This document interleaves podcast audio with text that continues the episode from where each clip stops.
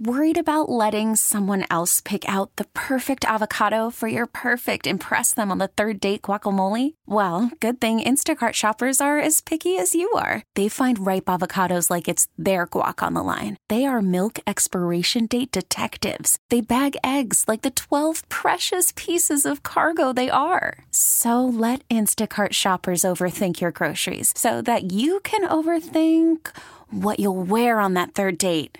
Download the Instacart app to get free delivery on your first three orders while supplies last. Minimum $10 per order, additional term supply. This episode is brought to you by Progressive Insurance. Whether you love true crime or comedy, celebrity interviews or news, you call the shots on what's in your podcast queue. And guess what?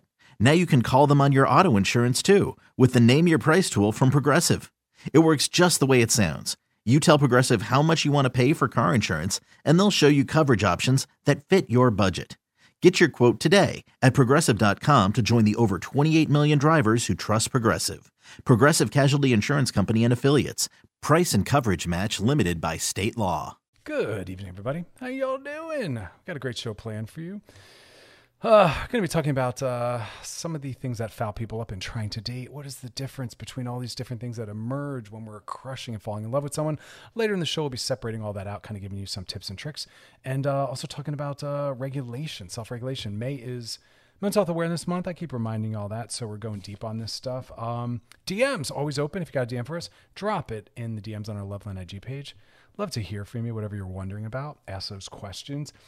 Um, trigger warning: We're going to talk uh, briefly about suicide and suicidality. Uh, really important stuff, and I want to just talk about it from kind of a wider global lens. I think a lot of times we individualize it and we see it as um, a self-contained, individualized issue, which is what we historically have done with mental health. But all mental health issues and struggles happen within the context of place and time and history, social location, all of people's different intersecting identities all come together to create mental health issues. What does it mean? And uh, your genetics, but it's not just one of those things. Just having, you know, there's no such thing as having genetics that are going to directly cause anything. It's everything's far more complex than that. And genetics work in a more complex, nuanced way than that as well. So just because you have the um, presence of something doesn't mean that it will necessarily manifest, right? We talk about things like, oh, you could possibly be set up biologically and genetically to be a whiz at the um, the piano, right? You could really have that, but if you never get sat down in front of a piano, it'll never be known or emerged. If you are in a social world that doesn't really valorize or appreciate musical abilities, you might not continue to do it, right? All these factors come in. If you are in a economic situation where you can't afford pianos or piano lessons, that's going to matter, right?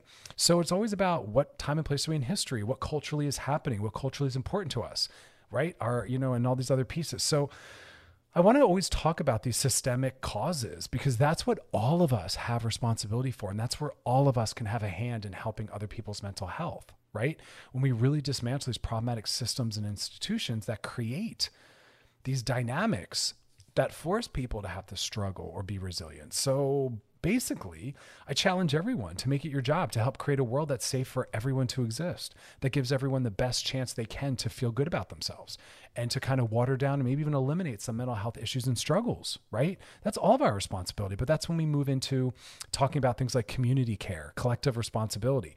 I, I want to stop focusing so much on self care because that puts everything on the individual to manage and to do better. It's like, yeah, but what's going on in their world and in the world, right? That that they're needing to do self care, to battle and to survive within and to have resilience, right? It's like let's look at the causes and not just put the responsibility on people to deal with their reactions or responses.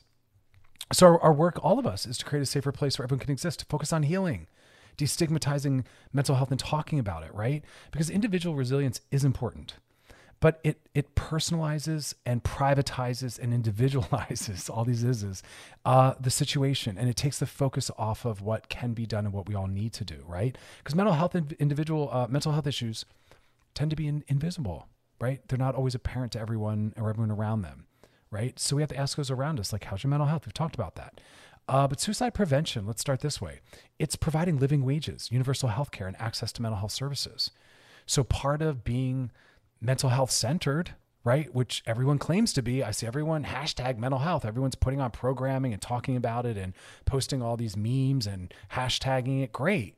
But are you actively working on some of the foundational things that make it easier or harder? Like I said, such as offering living wages. That is part of mental health. How does that create mental health issues or how does that amplify or make better?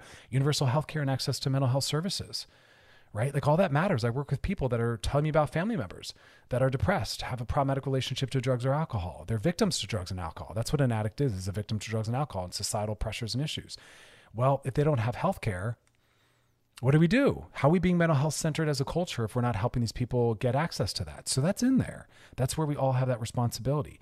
Suicide prevention is also ending oppression Please don't think that racism, homophobia, transphobia, sexism, ableism, body shaming, classism, please don't think that that aren't, that those things aren't woven in, right? Amplifiers or, or literally the direct cause of someone's mental health struggles and issues. So you want to be a mental health advocate? Stop with the sexism, the homophobia, and the classism. That's the, that's something we all can do. We can all hold others accountable, right? All of that determines people's mental health. You cannot work to improve mental health or prevent death by suicide without addressing those social and systemic forms of violence and oppression. Tomorrow's show, we're going to open by talking more about it. So you got to stick around and join us tomorrow. It's part two. but that's important. And we all do have a hand in that. So I don't want people thinking, what can I do? I feel helpless. Nope. You can step in and help end those systems. You can help people get access to healthcare and all of that. That is something we can all do. Um, so coming up next, we're to keep pushing through, but um, something for us all to think about: how are we contributing, right, and how are we helping to eliminate. It's responsibilities on all of us. Um, past episodes of Loveline, check them out over at wearechannelq.com. You're listening to Loveline with Dr. Chris on Channel Q, brought to you by Astroglide. All right, we're back. It is uh it, it continue it continues to be May. Uh that's what I was going to say. No, it continues to be Mental Health Awareness Month, which is May. So, we're really spending this week uh focusing exclusively on mental health tips and concepts. Um, you know, as always sprinkling in a little bit of other stuff like later in the show, we'll be talking about chemistry and compatibility. So, we'll be bringing you that love, relationship, dating and sex stuff, but I wanted to just talk about some more relational skills. Um, you know, again, relationships they are what bring us to our knees. They are what shows us where our work is what our struggles are. Uh, they're the most difficult things for most of us will ever step into. Why? Because it's an open ongoing active system right? There's no such thing as ah well that's handled. You know what I mean? Like a lot of things resurface. One of the more difficult things I have to tell people, whether I'm working with, you know, a parent and child, uh, two siblings, or a romantic couple, is a lot of the things that y'all struggle with will continue to be things you struggle with. And what we hope for is that we get better at it, that it happens less often, that the severity decreases, that we're quicker and better at our resolution and repair. And what I mean by resolution is not, ah, well, that's handled, but more like we can hold this and move forward right? We can both still not have complete resolution of said issue, but I still know that I love you and I care about you. Now, what's for dinner and what movie are we watching after dinner? That's what it looks like. That's what a healthy couple lands with. So really, really hear that again. This is the the the metaphor, the allegory, right? All of those things are tied into this, which is resolution is not always resolution. Resolution is picking away at it or just acknowledging it and saying, "Ah, there it is." You know, we we we never agree on this, and that's okay. Why? We don't have to. Again, a lot of relationship in, in its broadest term is moving forward with some things unresolved. Please know closure and resolve are not always possible within certain relationships, right? Or around certain topics because the topic is open ended and ongoing, or the topic is something we diametrically have different opinions on, or because of what us as a couple, mother, child, friend, and friend, loved ones, what our stuff is, it might not be resolvable. But healthy individuals recognize I can still care and love you while acknowledging that those things are still there and exist. And we can not ignore them, not sweep them under the rug, but we can put them in a box and come back to them. I tell couples that all the time when they're at a, on a holiday, um, at an actual holiday or away on holiday for vacation. I say, that is not the time to get into anything highly conflictual. Come back to it. Realize we're still in love. We can have this exist. We can come back to it and shelve it when we get back home.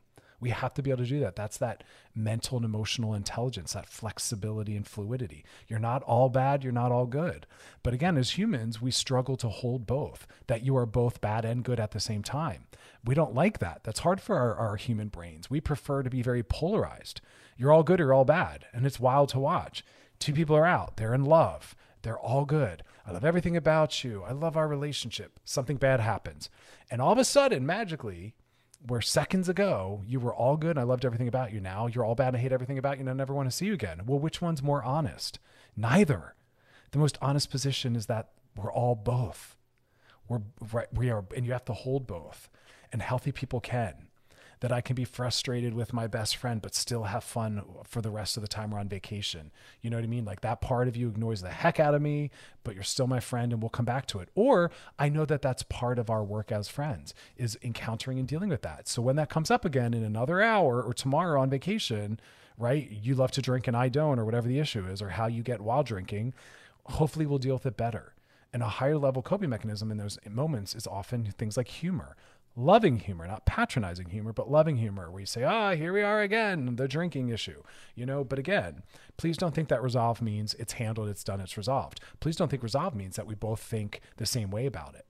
My favorite example will always be going to a movie or a restaurant. One of you leaves and you both leave, and one of you first says, That was phenomenal. That meal or that restaurant or that movie. Oh my God, I love it. And the other one's like, What are you talking about? That was horrible. I hated it you're both right.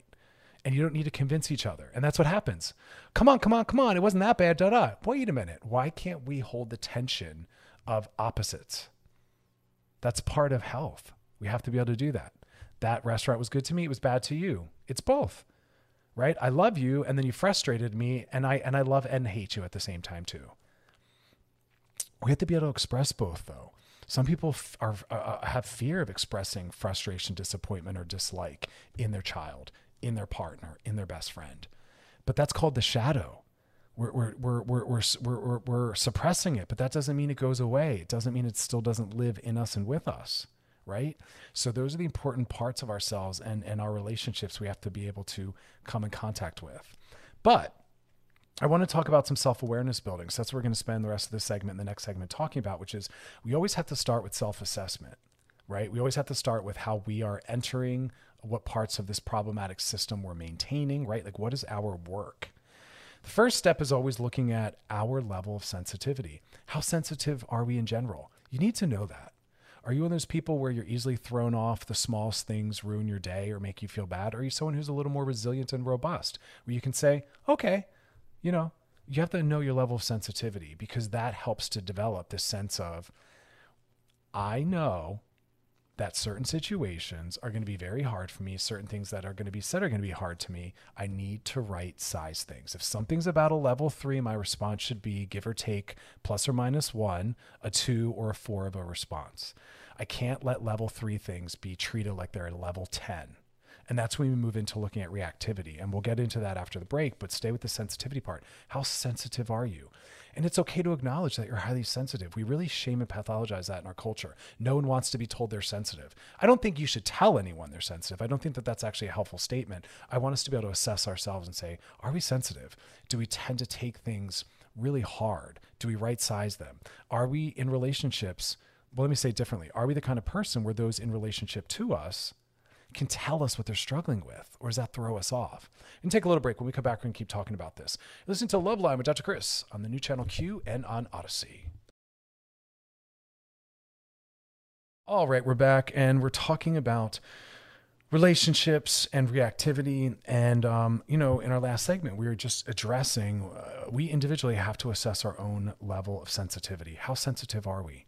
Are we able to be told by people in relationship to us, whatever the relationship is, um, what they're wondering, what they're struggling with, what's hard for them when we've let them down or disappointed them?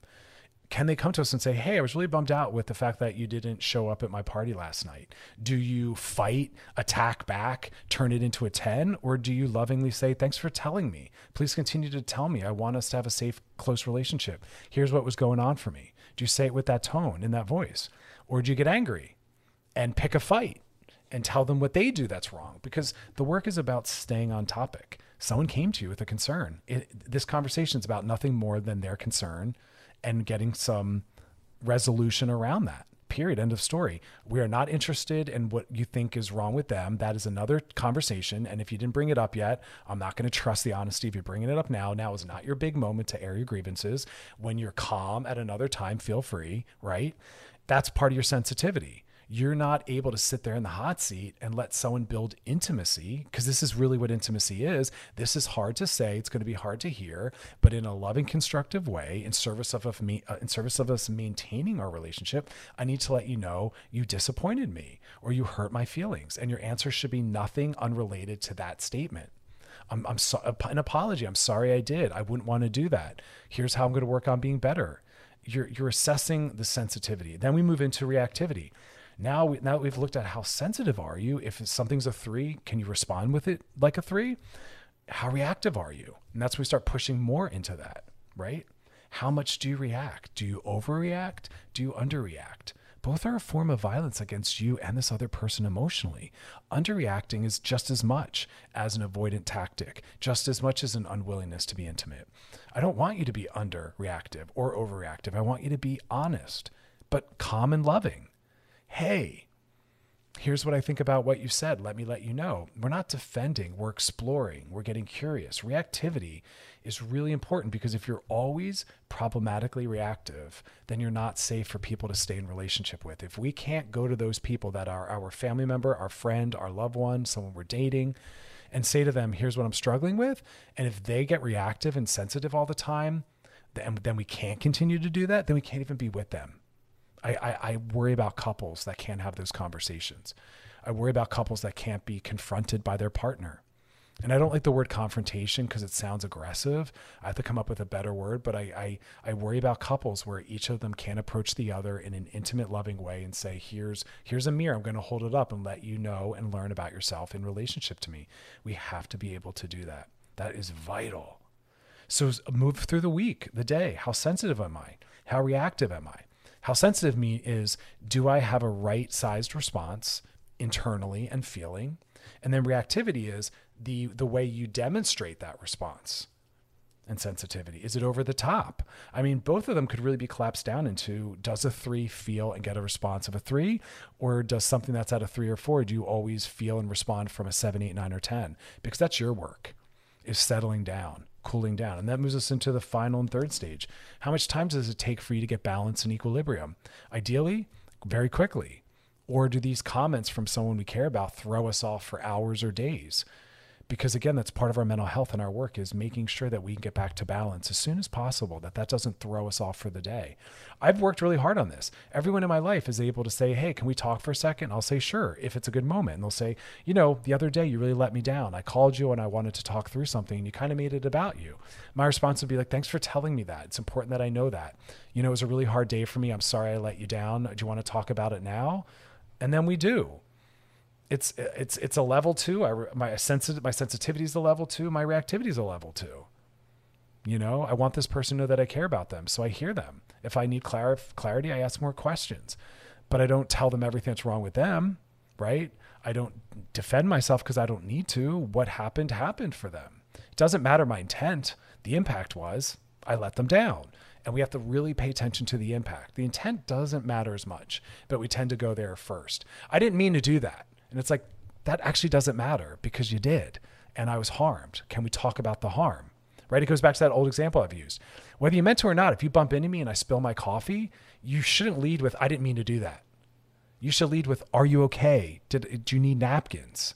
do you want me to hold your coffee while you go to the bathroom and wipe that off? Can I buy you a new coffee? Go to healing and repair, not defensiveness, right? Not going in on what you intended or didn't intend. That doesn't matter. Harm occurred, right? Go to that. Check in on your sensitivity. Check in this week and today on your reactivity. Check in on how long it takes you to get back to feeling grounded and balanced. Not that this other person doesn't have a role in this, but we're starting with self assessment. That is mental health, right?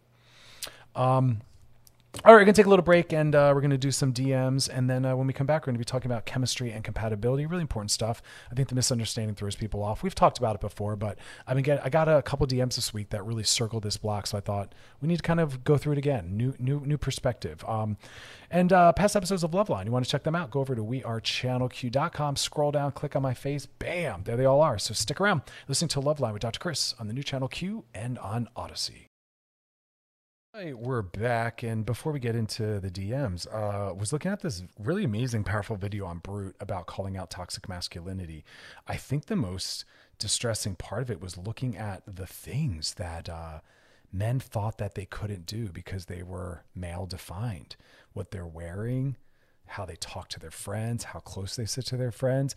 I, I'm always moved when I see two men that need to sit a seat apart in like a movie theater, things like that, because it's quote unquote not masculine or it's too gay to sit close together. Well, there's nothing wrong with being gay. Masculinity is toxic as hell. Uh, truth and mental health is living outside these gender roles and just being your freaking self and allowing closeness and intimacy. And it's this video of these guys being really vulnerable, talking about how they want to wear. Uh, this one guy literally is talking about just wanting to wear a scarf under his baseball cap, and he felt like that wasn't masculine enough. Like, we've all helped build and we continue to maintain a structure like that. There's this high suicidality rate is among men because of the stresses and pressures that masculinity puts upon themselves. And they're trying to be alphas. And that whole term of alpha and beta comes from studies on wolves, and it's all been debunked. It doesn't even work that way. And anyone who's trying to live an archetype or a stereotype is struggling with their mental health. Mental health is liberation, it's about authenticity, it's not about following cultural rules around gender, you know? So we got to dismantle all that oh my god let's just all be better and do better you know for everyone. Uh, but all right now it's time to glide into those dms Gliding into the DMs. this one says hey dr chris i'm three months out of an open relationship. We decided to split because we were different in multiple aspects. Mono-poly being a big one. As the more poly person how can i tell when i'm hooking up with people again because it's fun versus hooking up because I'm looking to fill the comfort I had consistently for five years. So, again, let's just break this down. Poly does not mean you're just in a primary and having sex with others. Poly means you are in multiple, committed, ongoing relationships. They're all of worth and value, they're all care, you know? And mono-poly means one person is poly, that's their relational orientation. They date and have multiple relationships. The other person's more monogamous based. They only are with that one. And that's what happens. Why? Because it's honesty. It's not about fair is fair. And and and that's and that does happen. Uh, the mono person's like, I don't need to date more than one person. I'm content with just you. I don't have the time and the energy. Another person upon meeting them says, Well, I am poly. I'm already in another committed relationship, or, you know, I'm not, but I will want to be. And the mono person says, That's awesome. I'm mature enough to let you be who you are. I don't need to own you. I don't need to put those limits on you. Right. And uh, but your question pushes further and says, how do I tell when I'm hooking up with people again because it's fun versus because I want to feel the comfort I had for five years? I don't think you need to know that distinction. Let it be both. We we never know why we're doing what we're doing in that way, but there's nothing wrong with hooking up, and and it should always be fun. Right. And if it is fun and no one's harmed and it's consensual and it has compassion in it, well, then it doesn't matter what it's about. Enjoy it. Go do it. You're single. Have as much sex as you can. Date as many people as you can. Just do it ethically you know and it'll be what it is and it'll be a coping at sometimes it'll be more about fun at other times maybe other moments will be about intimacy building at other times it'll be about sexual and relational exploration and maybe it flourishes and builds into something more. But don't get hung up because again sexuality can have a multitude of motives right and reasons for its existence in our life and they're all valuable. So don't get so hung up on because i think what you're really saying is is it good or is it bad? Should i be shaming it? No anything two consensual adults do that has compassion within it, right? We're looking at how it impacts us and them is good. You know, enjoy that time. You're single. That's a time for growth and exploration, really stepping into the creative, diverse ways that your sexuality exists. So don't worry about that. You know, again, whenever I hear people trying to figure out if hookup culture is right for them, I just want to make sure that they're not getting hung up on some of the toxic ways that monogamy culture exists within that. That we're allowed to have sex that isn't in service of commitment. We're allowed to have sex that isn't in service of building relationship, right? We're allowed to have anonymous sex between two adults that are just at a certain place in their life where they want more fun or diversity, or they're trying to learn about themselves, or working on body esteem or sexual esteem. Those are all really important, valuable reasons to do that. So just enjoy yourself and be kind, and you'll be good. Uh, coming up next, we're going to be talking about lust, compatibility, and chemistry, and all the different ways that they are valuable and important in relationship building, but can also throw us off if we don't understand the distinction. So stick around and join us. You're listening to Love Loveline with Dr. Chris on the new channel Q and on Odyssey. Gliding into the DMs is brought to you by Astroglide.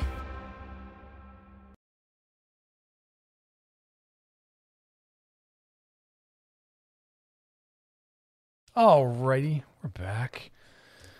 Oh, we are sifting through and uh, really kind of problem solving uh, from the front end. Listen, let me tell you something.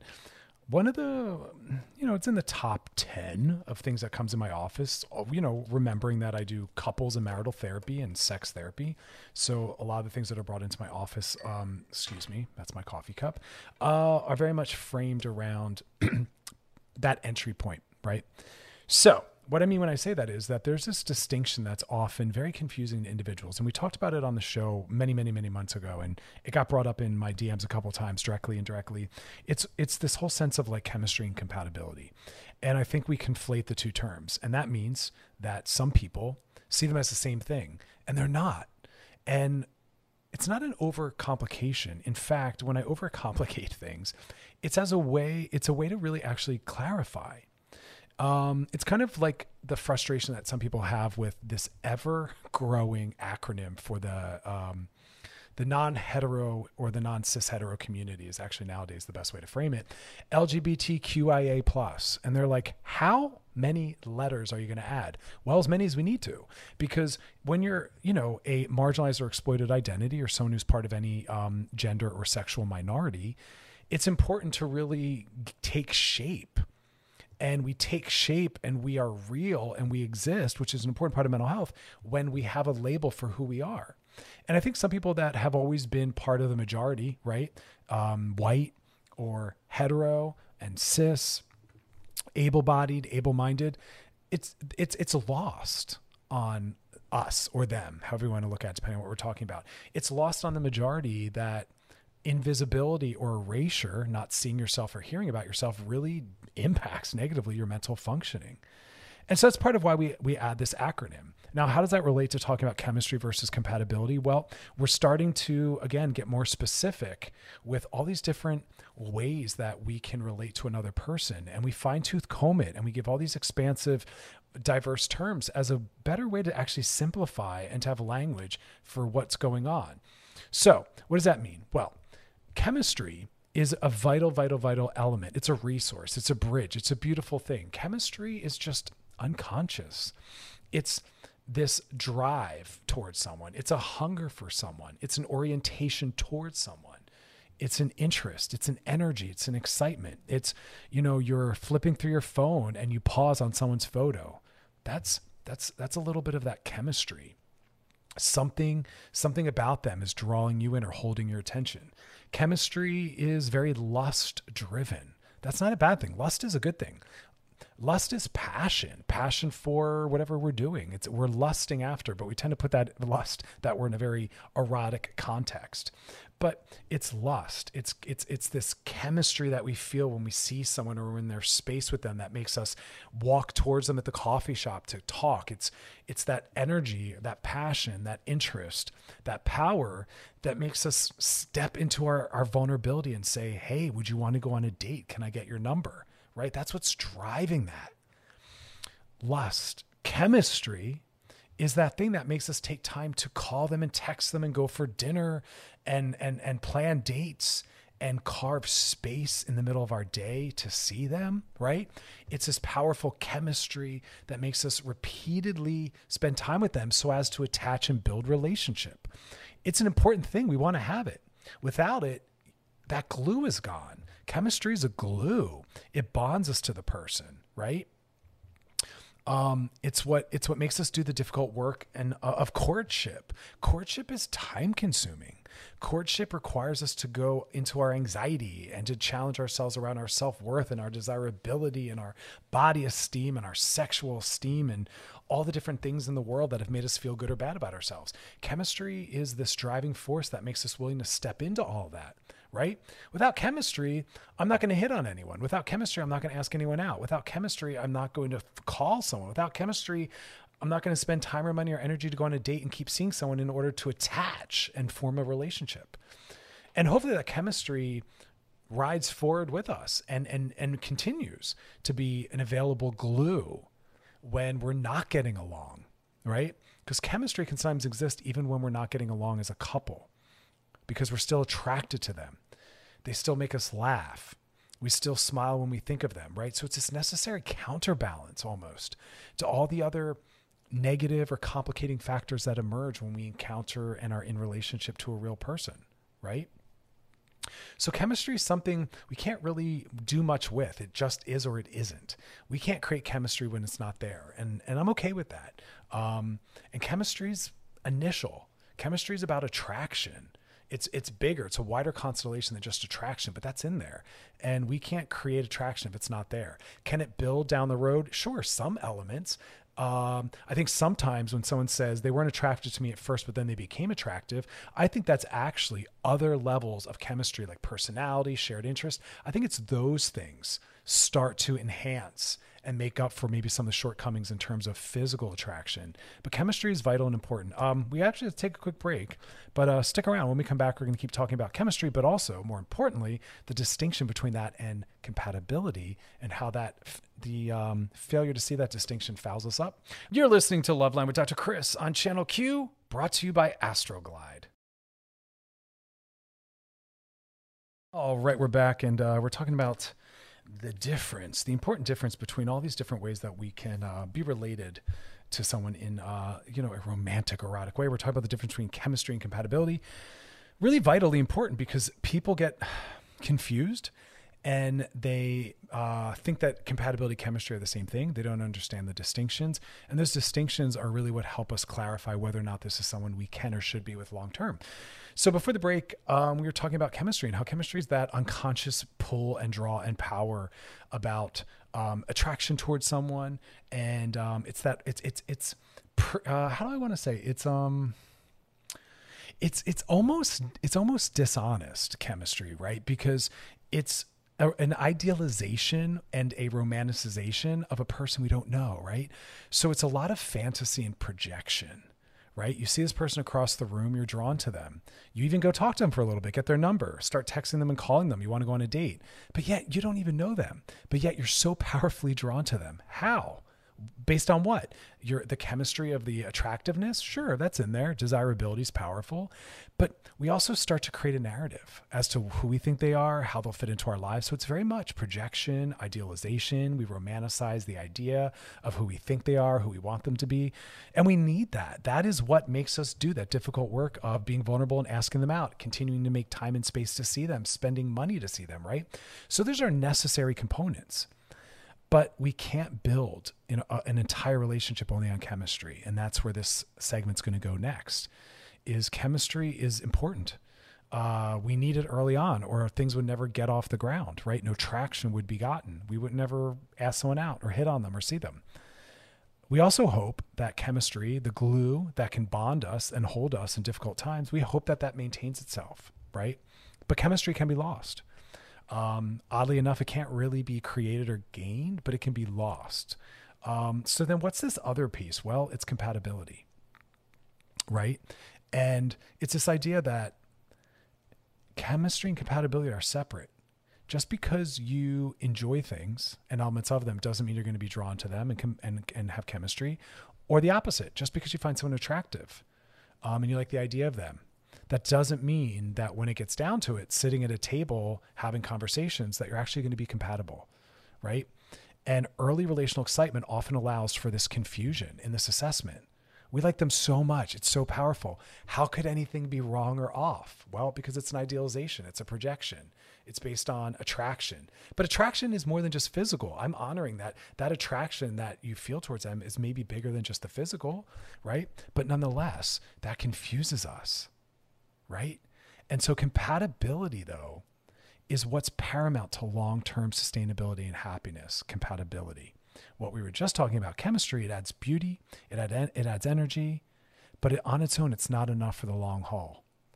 Because again, chemistry is not so much in play anymore when we're hiking, when we're at home on the couch together, when we're traveling on an airplane, when we're making decisions, when we're talking at a restaurant. That's when we bump into compatibility. What happens when our two selves come together? It's no longer so much projection and fantasy, right? Chemistry is lust, as I said, it's desire, it's arousal, it's a soup of all that. It's driven by attraction, right?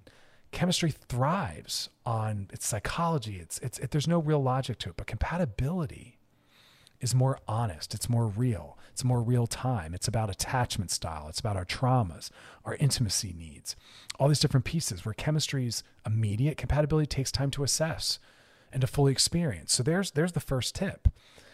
Don't make meaningful or or or big decisions based on chemistry.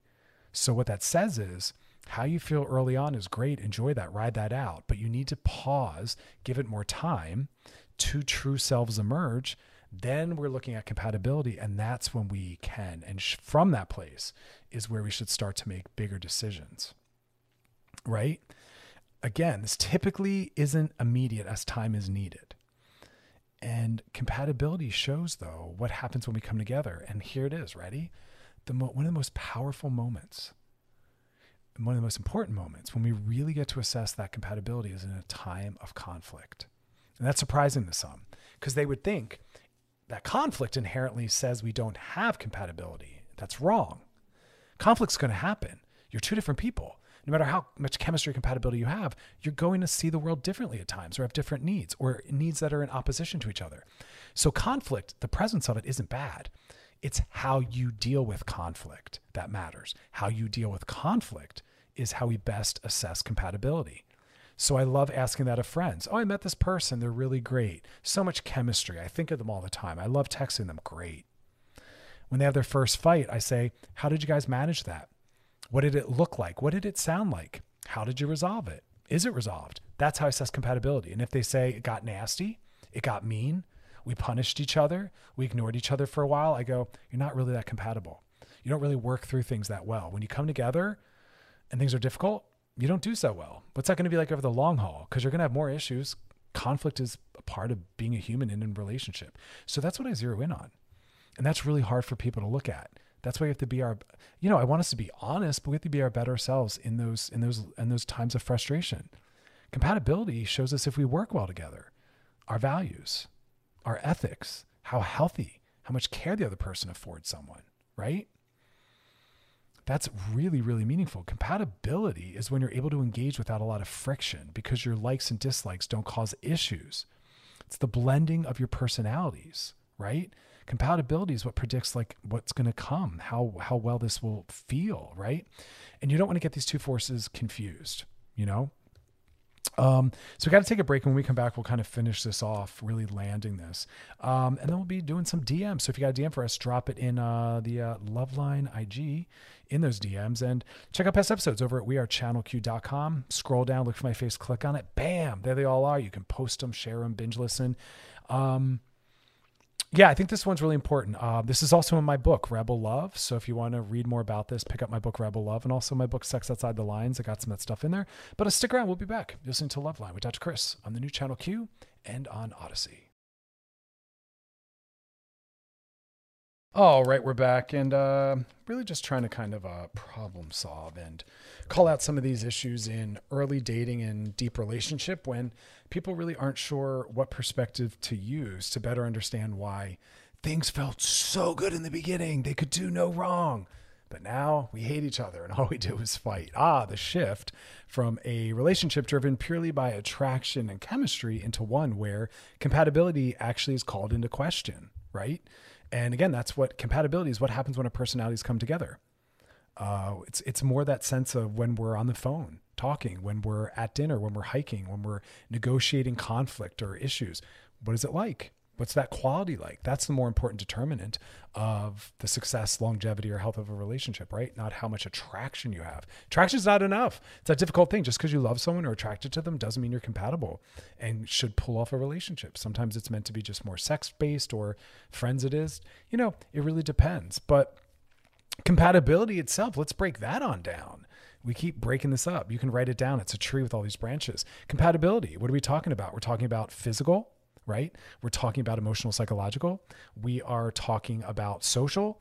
And the newer one that's really arisen with prominence through the recent times is what I call ethical political. Physical is easy. You know, um, do we like the same amount of touch? The same kinds of touch, right? Uh, sex is in there. Do we like sex, the same kinds of sex, the same times, the same ways? And if not, are we open to accommodating and giving to the other? Right? That's where compatibility comes in.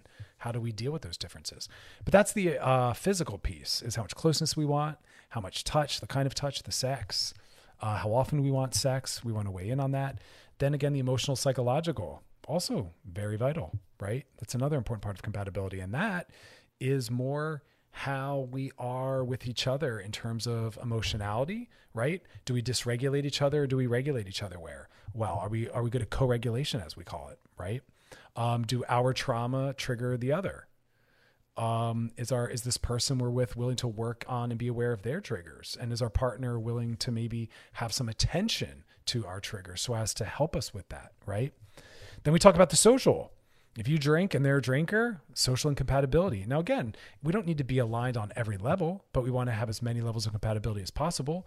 But social is a big piece. Are you indoorsy or outdoorsy? Do you like to be around large crowds of people and socialize a lot, or do you like more intimate one-on-ones? Do you drink or not? You know that stuff comes up.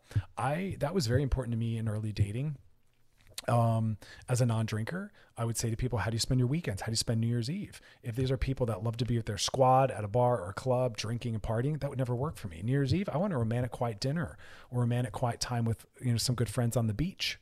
Right? I need to be with someone who finds that fun. I need to be with someone who doesn't spend their weekends in bars. I I don't I don't enjoy bar. Bar culture is not for me. Nothing wrong with it. It's just not for me you know, and I'm also more of a daytime person. So that's in there too. Social compatibility, daytime, nighttime, all these things matter. And it's important to put language to them so we can talk about them. And if we're incompatible on one or two levels, we, we need to be compatible then on the others. Uh, operating on one level will fail us. We need multiple levels. And then finally, the ever important ethical political. Um, I can't date people that don't align with me ethically. If they think it's okay to harm certain people um, or to be prejudicial or discriminatory based on body shape and size, sexual orientation, gender, race, it'll never work. I can't respect or value someone who thinks that some people's worth as a human is uh, is is open to be questioned, right?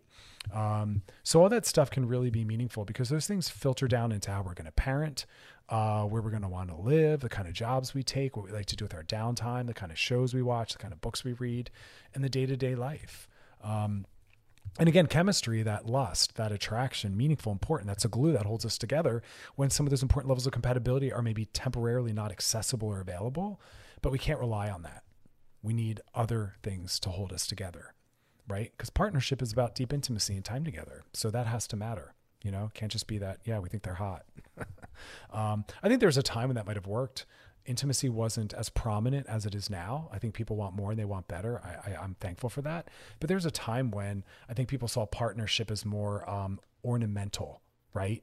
It was just about having this person in theory or this person around us, but it wasn't really this level of partnership that we now have where it's more equality based.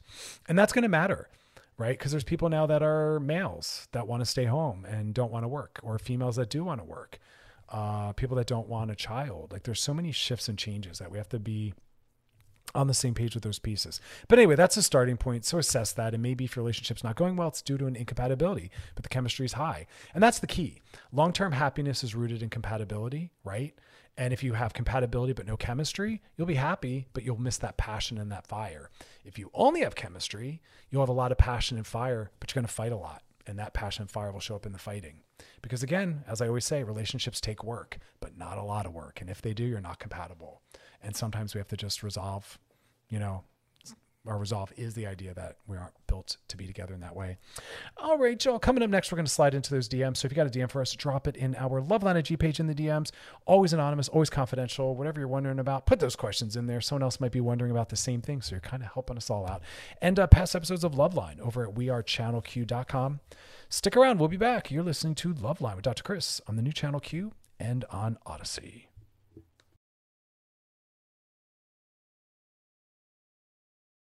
All right, y'all, we are back and now it's time to glide into those DMs. Gliding into the DMs. Tonight's DM says, Hey, Dr. Chris, I'm kind of bad at keeping friends.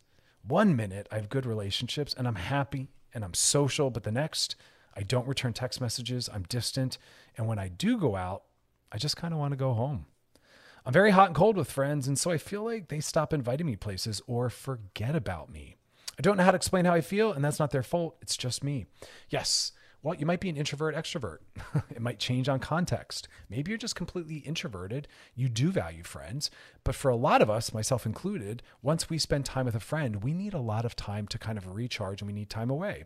I know for me personally, and a lot of patients I work with in my practice, that if we go out on a Friday night, for instance, and socialize, we might want the rest of the week off we're working, we have laundry to do, and we value time on our own. I know anyone who's doing a lot of uh, self reflection and self growth, you need time away and alone. You cannot be really working on yourself when you're out in the world around a lot of people. It's actually very much a distraction from sitting and working on self. Most of the important self transformative practices are solo things reading, reflecting, journaling, active imagination, meditation, rest, reading you know, using workbooks, self help books. Those are all solo journeys, therapy. Um, there's nothing wrong with not liking a high level of socialization. There's nothing wrong with not having a multitude of friends. Um, so here's the deal. You said I have good relationships and I'm happy and social. And then at one point, I don't want to turn messages and I get distant. Most likely, the problem is not the distance or the space or the silence. It's that your friends don't understand the meaning in that. So all you have to do is be very lovingly transparent and honest with them about who you are and what the expectations can be. And then they'll understand that it's not them and they will continue to keep themselves in your life. So here's what I tell you to do let them know hey, I just wanted to call it out because I care about you and you're a good friend of mine. I often need a lot of alone time. I'm not as social as some people think. So please keep asking me to hang out, but I don't socialize that much and I don't necessarily text every day. Let people know who you are. And if someone reaches out, it's okay to say, hey, having kind of a quiet day. Thanks for checking in. We'll talk soon. Follow up with something. But we call it framing. Frame the interaction. Let them know who you are and what you need. Also, again, tell them what the expectations can be on you. Because if all the other friends are blowing up text messages all day and hanging out them multiple times a week, understandably, it'll throw them off if you're relating to them differently. And I have to tell some people that. Hey, I don't text every day. Hey, I don't hang out with people consistently. I need time off. I need time away. Just ask for that. They'll give you that, right? If your friends are hypersocial, that doesn't mean you have to be participating, keeping up with that. But we don't want people to misinterpret our boundaries, our private time, our downtime, our quiet time as it being a rejection right? So, how do you explain how you feel? By telling them vulnerably and honestly. That's always the answer. When someone says, How do I? The answer is always vulnerably and honestly. It doesn't even matter what the topic is because you just don't want them to take it personally. You don't have to keep up with them. You don't have to, you know, meet the expectations, but you do want to be a part of setting the appropriate right ones. I have to tell all of my friends that. Hey guys, I have a thousand different careers. I value time alone and introspective work. I also have hobbies. I'm also in a committed relationship. I'm not going to be texting as much as some of the single party friends will. You know what I mean? That's not my jam. I don't like bars. I don't drink. I don't like crowds. I do the one on one thing. So just keep consistent. See them once a week. Check in on them. That's also part of it. If you're motivated and active and you reach out to them, that's really meaningful. So just don't make sure that they're always the initiator. You initiate, let them know who you are, let them know what you need. And uh, that's great. And if that doesn't work for them, then you guys are not socially compatible. If they feel like they need someone more present, more consistent, someone who's always up to hang out or do whatever, then you guys aren't the right friends. And that's okay to recognize too. You know? So just be yourself and don't feel so bad about it, but frame it, own it, set those expectations. All right, Rachel, that's our show. If you got a DM for us, drop in the DMs on our Loveline IG page. You can check us out. You can check out, excuse me, past episodes of Loveline over at wearechannelq.com. And uh, tomorrow, we talk about what to do if you can't afford therapy. What are your options and what is available? And then we're going to be talking about the cycle of abuse. Are you an abuser? Are you trapped in that? More importantly, how do we get out? Important stuff to know because May is Mental Health Awareness Month. But more importantly, as always, y'all, thanks for hanging out. Be kind to yourselves and to other people and enjoy the rest of your night. Gliding into the DMs is brought to you by Astroglide.